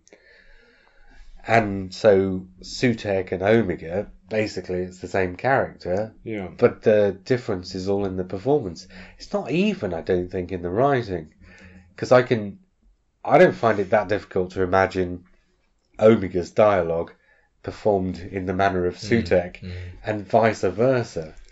But I- Well, Your Evil is My Good, boomed out by Stephen Thorne, Omega style. I can fully imagine that. yes. Yeah. Yeah. I don't know. At the end of the day, he makes a good action figure, doesn't he? Yeah. It's the That- it's the design. But it's the there's a performance. thing. Yeah. There's a lot of love. Yeah, There There is there is he gets a lot of he manages for somebody who's basically sat in a chair for ninety percent of his time. I can't remember his name. Who's the performer? Sutekh. Um, it's Stephen. No, it's not Stephen No. Thorne. It's um. Or is it? No, it's not Stephen Thorne. That's um that's Omega. And Azal. Oh come on. People are It's, shouting um, at us now. yes, they are because he was in um, That's even more. He was in The uh, Impossible Planet. Yeah. Um, now, uh, lots of blank expressions. Just keep talking, and yes. you should have papered over that. It won't say on the DVD. Yeah, surely it will. Does it not have the no, because the DVDs uh, don't have credits on them, do they? uh, The, Shame uh, you haven't got them in order, isn't it? oh, He hasn't. But li- moving listeners, on. he hasn't got them in order. I don't know. I don't like having DVDs in order, but particularly the Doctor Who ones. I'd like to think what Doctor Who story will I watch, and I think maybe I'll watch the Green Death. So I, in looking for the Green Death, I suddenly discover the Invasion, and I think, oh no, that's actually the Doctor Who story that I wanted to watch all along. It's like Deliveroo. You That's, sort of you sort of scale go through all the takeaways. I've only got about half of them, but I need to have them in chronological order. So I think, what era do I want to watch? I have to go straight to it. Well, that's fine. Should we talk about Sutekh? Yeah, go on. I prefer the design of Omega to the design of Sutekh. Yeah. Yes.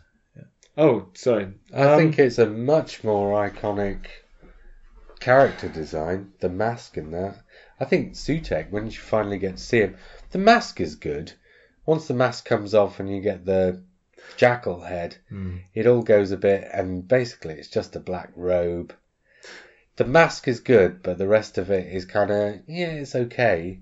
Whereas with Omega, I think you get the full package. But there is there is a case to be made with Sutekh that it's not just his individual design, but it's the way his design fits into the story as a whole, and Oh, the way yes, that the story is designed as a whole. So Omega, on an individual on an individual basis, is a really it's probably a better, more distinctive design. well, yeah, but Omega's design, which I think is by the same person, I could be completely wrong about yeah. that. Acheson, Acheson, Is James that- Acheson. Yeah, Uh, no, because he, he did Oh. the um, set design. Friedlander? Yeah, it could be. John Friedlander. yes. Uh, I think John Friedlander did Omega. Now, Right. obviously, I don't know. Maybe it was James Acheson who did. Anyway, the point being, yes, but Omega's design is also designed to look like an engineer's outfit Mm. taken to sort of illogical degrees. Yes. But it's but it's also Yeah, in keeping with the character Yeah. and the story. Yeah. Yes.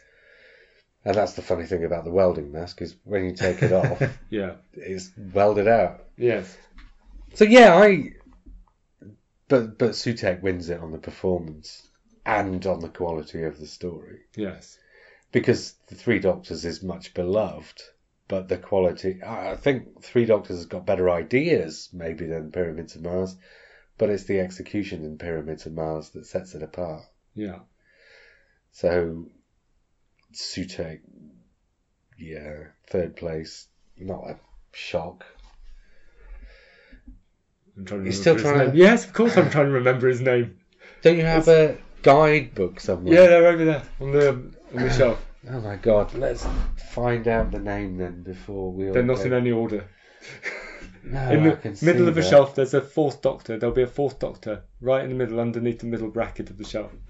Here, No, left. here. No, left. Up. This is making great radio. There, there. There should be a fourth doctor guide. Oh, there's a program guide. That's oh, going to be easier Thank to goodness. find. Oh, it was, it was so close to finding out. Oh God, you just David Lodge. No, don't look it up Why? because Because- I'm what are you looking because. JR wants to look it up in the book. Yeah, but the thing about it is, I can look it up, and then I will know, and Oh. Matt still won't, and he's the one who's having kittens over this. So, do you want to know who came in second place? Now Matt's looking again. He won't be written on the DVD. They'll have an interview. This is no, I don't know if he is on there. Okay. Okay. Well, it'll be on the inside of the DVD. Oh my God, Why it's don't- Gabriel Woolf. There we go. Can why, we did just- we, why didn't I put the DVDs in order yeah, for this Gabriel Woolf. instance? Good old Wikipedia. It's Gabriel Woolf. Shall we talk about who came in second? Yes, second? please, please, God. Right, there, there was only ever two that were going to be first and second, and there's quite a big. Well, the one that came in second at first was winning, but then as the votes began to dissipate around various different iterations of the character, Roger. Delgado came Okay. second. Yes. Although, if I'd have added your votes for Pratt and Beevers to the Delgado Master, he'd have been a lot closer. So this is all your fault, Matt. I don't care. All right. I prefer the Pratt Master. um, well, what is there really to say? He takes what is really a pretty two-dimensional character and just turns him into one of the most memorable things that's ever been in Doctor Who. Really, he's he. I guess, and we're all too young to really know, but I guess that by the end of season eight, when he's been in nearly every story, and this is the viewers at the time wouldn't have thought, oh my god, not the master again. Hmm. But I think that by the end of series eight, those viewers who probably would still been aware that he'd only been in it for a year would have just have thought of the character as somebody who'd always been there. yeah. So it's a brilliant creation, and it's entirely down to the actor to come up with a character who feels such a natural fit. Mm. Because the character is an imposition on the series. Yeah. The first six years of the series, you could never have had a character like that. Mm. Look at how contrived it is when the meddling monk comes back in the Dalek invasion of Earth. Yeah. And brief, contrived and brief. You could never have done something like that before the Doctor is stuck on Earth. Mm. And yet, by the time you get to the end of series eight, it feels not only natural that you've got a recurring character like that, but you've kind of completely forgotten that Doctor Who was ever out among the stars and in a different place and time every week Mm.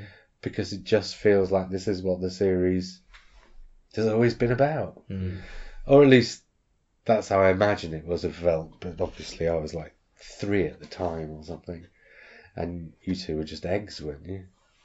Really? Ugh. Uh, Oh, In yeah, fact, I that wasn't- wasn't no, even no he, his appearance would have coincided with my birth. Mm. Wow. Is that a sign?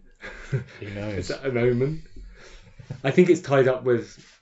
It's also tied up with how well we know the cast got along, and what we know. The fact that Delgado.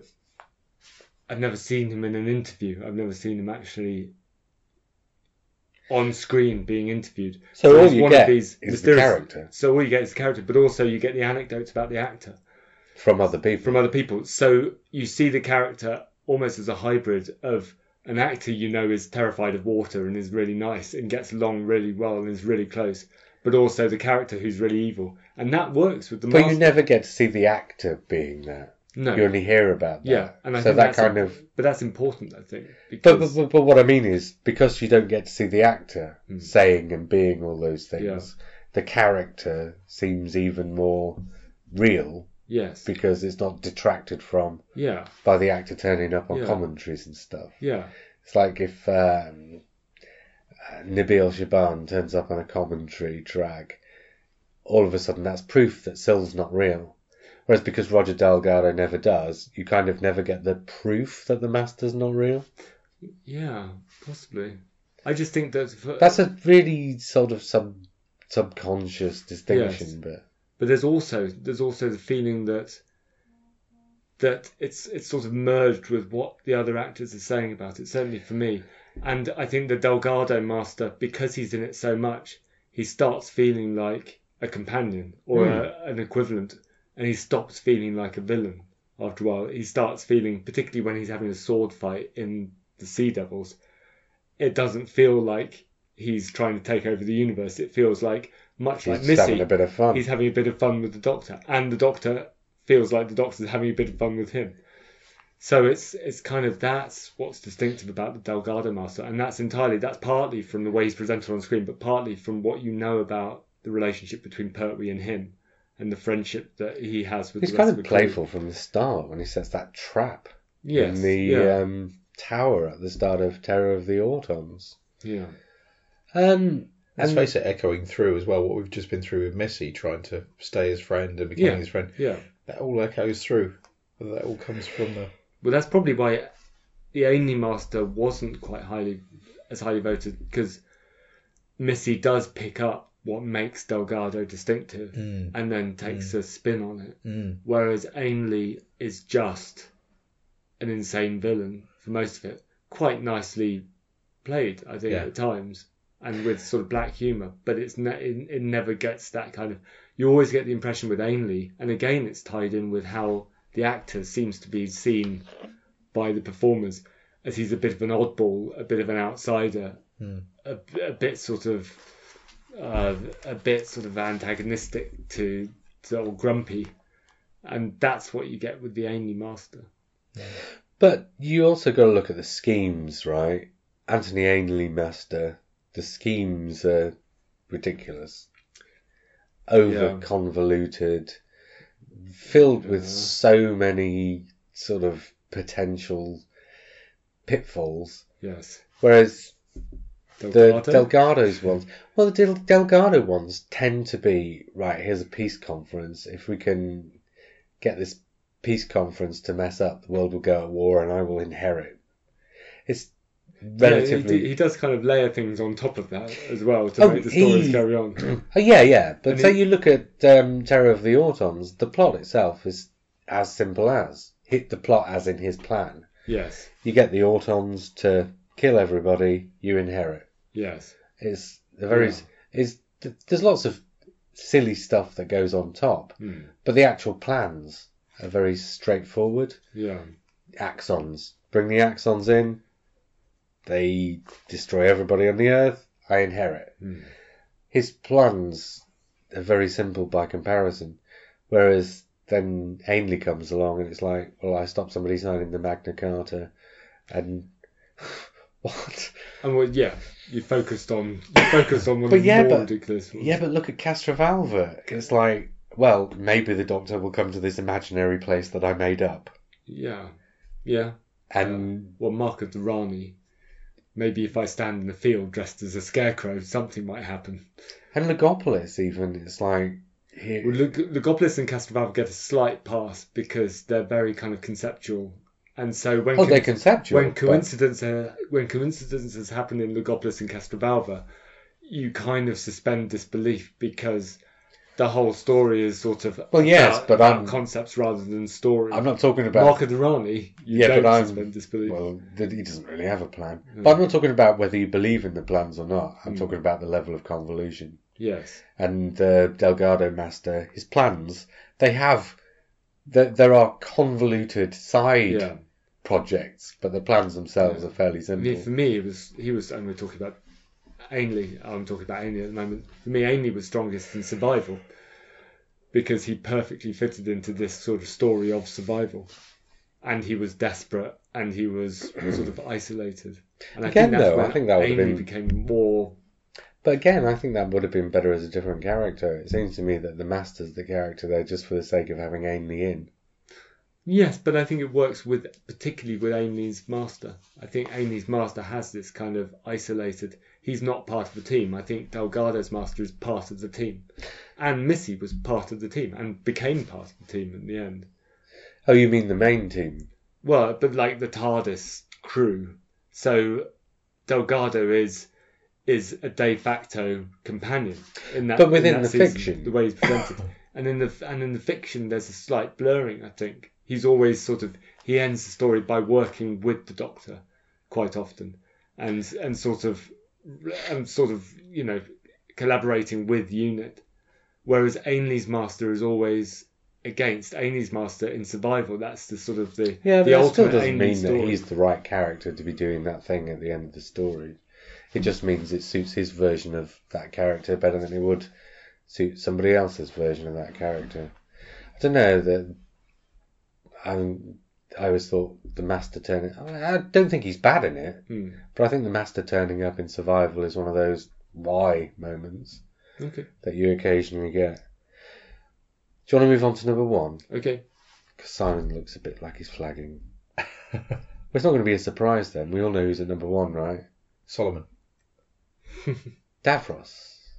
Davros. Which Davros? Or or just general Davros is a character. Okay. Whereas every time the master regenerates, he becomes a new character. Yeah. Okay. So Davros is just one. But let's face it, we all know that everybody was It's really Michael voting Wisher. for Michael Yeah. Wisher. Yeah. Yeah. And Oh, again, Michael Wisher with with a bit of um, new guy as well. Julian, Julian. Bleach. Yeah. I yeah, I think, think- yeah, but actually, a couple of people said no, don't like the new guy. right. Oh, really? Yeah, Oh, whereas adore I think Julian Bleach, especially in um, the is- Dalek two-parter in Series 9, which is Magician's Apprentice, yeah. Yeah. was astonishing. Mm. But, yeah, it goes back to Michael Wisher. And again, it's the quiet villain. On the page, it's not necessarily that performance, No. but it's because Michael Wisher decides on those acting choices Yeah. that turn that character into who he is. Mm. because you know I don't find Davros necessarily written that differently from, for example, as I've spoken about before, Omega or Sutekh. Omega, Sutekh, Davros, they're all given dialogue. Yeah, I'm, not saying it's similar dialogue. I'm just No. saying that's the, the examples that we've had in this episode of the podcast, which is why I've gone back to them. They're all given dialogue that functions, but isn't necessarily poetic. Mm. But in the performance, Michael Wisher brings the poetry out in the dialogue. Michael Wisher's dialogue about the virus isn't that different from what the Daleks were saying in Planet of the Daleks. But in Planet of the Daleks, it There's, was a, there's that. I mean, the, so when you're thinking, when I'm thinking of Michael Wisher, of Davros in that story, it's all about that conversation. Yes. All about the conversation. And in that conversation, as a villain, he is distinctive because he is, he is Conceptual. he is engaging with the Doctor. He's not just ignoring the Doctor. You actually get a sense at that point that he could change his mind, that the Doctor could convince him. once again Davros doesn't think of himself as the villain. No. In fact, Davros thinks of himself as the great hero. And at that and at that stage, we might not think of him as the great villain No, because there's a chance we don't know what happens in the future at that point. well, at that point We're in that story, thinking, if you don't know Maybe. Destiny of the Daleks comes Yeah. afterwards, Yeah. you might think that maybe the Doctor has a chance of Yeah. changing Davros's mind. Yeah, which is interesting. I mean, that makes that makes Davros at that stage interesting. Becomes less interesting as he goes on and keeps bringing him back Yeah, yeah. as being this endlessly resurrected And- corpse. Well, yeah, and the Witcher's Familiar is the Yeah. one time that interest gets rekindled yeah. because you think actually, and that's and of course then the Witch's Familiar is absolutely in keeping with Genesis of the Daleks in that it's all about that aspect of the character. Can the Doctor change his mind? and it's and it's almost even more clever because when with the whole eye-opening thing in The Witch's Familiar, Magician's Apprentice, I remember thinking at the time, has he convinced Davros? Has Davros actually Yeah, turned yeah. over a good leaf? And that's after Destiny of the Daleks, Remembrance of Daleks, Resurrection of Daleks. Yeah. So it's managed to get back to that feeling that people Yeah. must have had when they first saw Davros. And we all watched that together, and all of us in the room, I'm sure of it, we're all thinking the same thing. Are we actually going to see a Davros story where Davros repents? Yeah, hmm. And then 15 minutes from the end, oh no, right. yeah. But it was brilliantly, Mm. brilliantly Mm. played. And with those two bookends, that probably does make justify Davros being Yes. Being- and like I say, I think Davros is top because the vote for the master gets split between, okay, so which one's your Yeah. favourite? yeah. I mean, some people had two on their list, especially Missy. Some people had Missy and one of the others.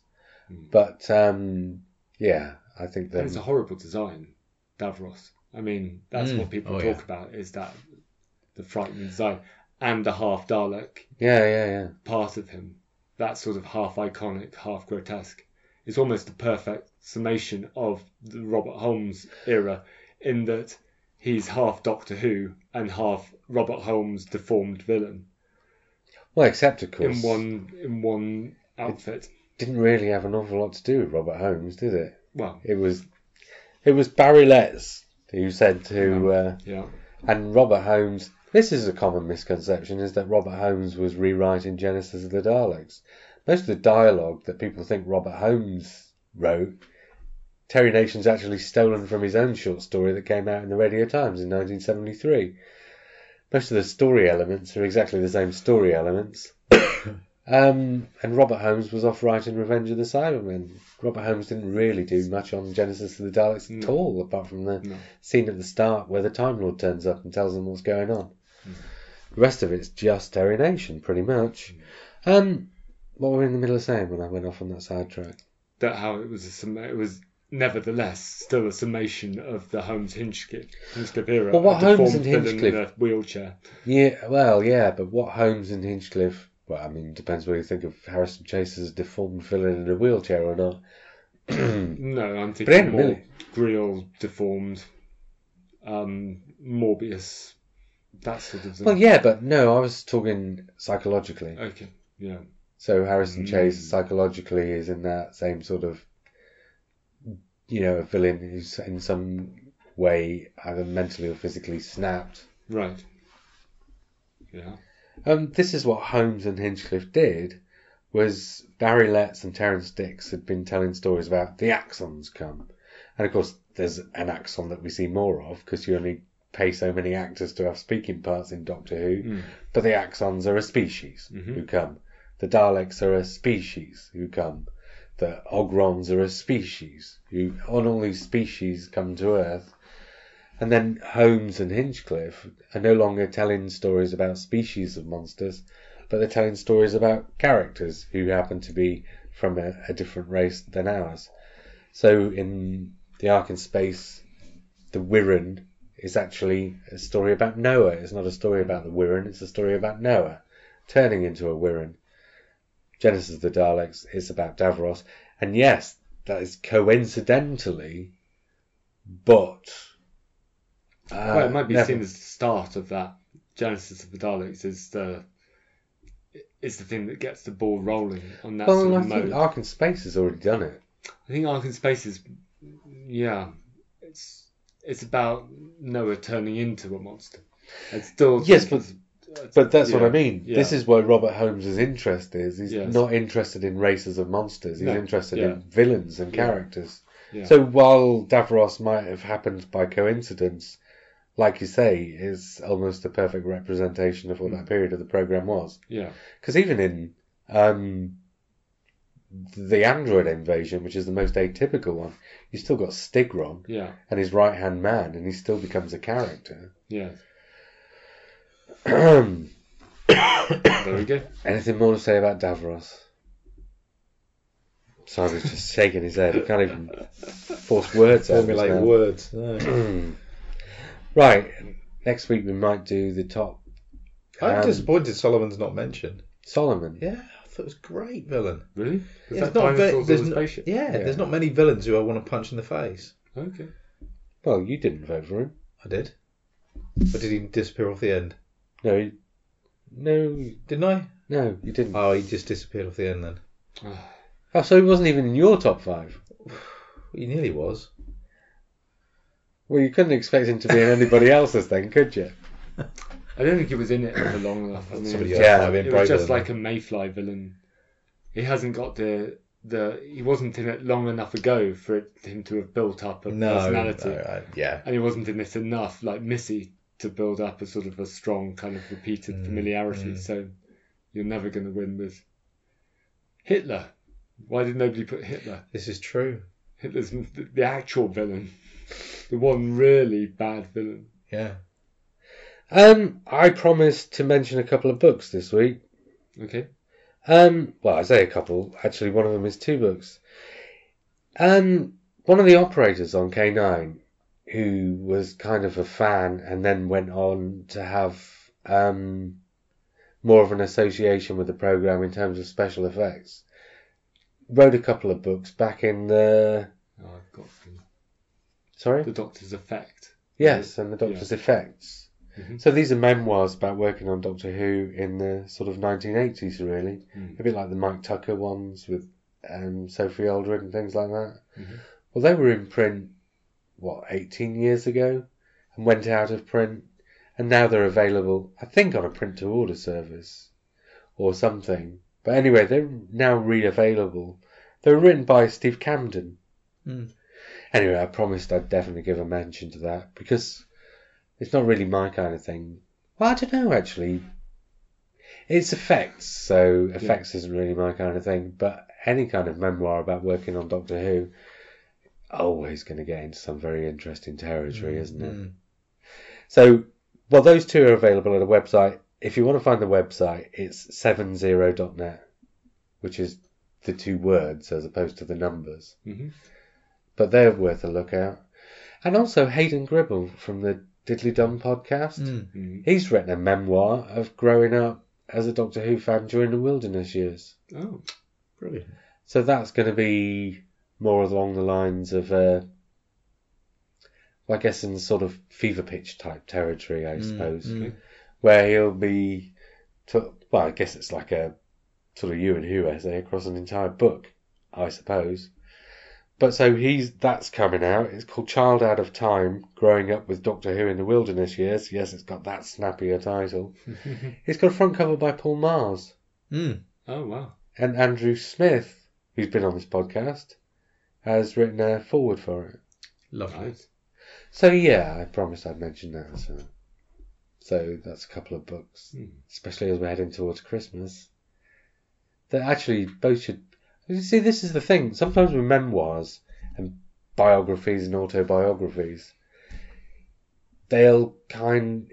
There might be an area of focus that's of particular interest, Hmm. but the bigger picture might mean that that area of interest is only a tiny part of the actual work. Yes. But I get the impression, obviously given the titles, that these are going to focus more on that thing. So sometimes you'll read a book. I'm trying to think of a good example, and I can't think of one off the top of my head. Sometimes you'll read a book about a person, a memoir or an autobiography, and the thing that interests you the most is not the story, and it doesn't necessarily spoil the book that it's only a small part of the story, but you can't help being more interested when you get to that bit of the book. Yes. Mm. So these books that I've just talked about are the ones that expand that out to the whole book. You see, I but I heard somewhere I can't remember. It must have been a podcast talking about the Jon Pertwee autobiography and Well, how there's two, aren't there? yeah, moon boots and dinner suits. Mm, I And think they're the other one. Yeah. Um, but about how Doctor Who fans would automatically turn to the Doctor Who bit and ignore the rest of the bit And miss the good stuff. and miss the good stuff. But I didn't do that because the Doctor Who stuff is just rehashed convention anecdotes. yeah, yeah, yeah. The actual stuff I read it for were the things leading up, and the same with Peter Cushing's. Oh yeah, no, that's not what I mean. I'm talking Yeah. about a slightly different thing. Yeah. I'm saying that all, all, all I'm saying is if if the the area of interest Mm. is where your attention is naturally drawn to, Yeah. sometimes it's nice to have a book that just focuses on that area Yeah. of interest. Especially if it's not just rehashed convention anecdotes. Like a podcast, in fact. Well, yeah. Yeah. You don't listen to a Doctor Who podcast to hear about Star Trek, No. do you? I mean, but pod, pod, podcasts are basically radio geared directly towards your interest. Yes. That's like Radio 4 is all over the place, but at least, you know, you, you can construct Radio 4 out of podcasts, basically. Well, yeah. If you want to listen to something all day while you're at work, you could listen to eight hour long Doctor Who podcasts and you'd have a radio station that was just about your Or you interest. could just listen to one of our old episodes about. And that would be eight hours Yeah. long.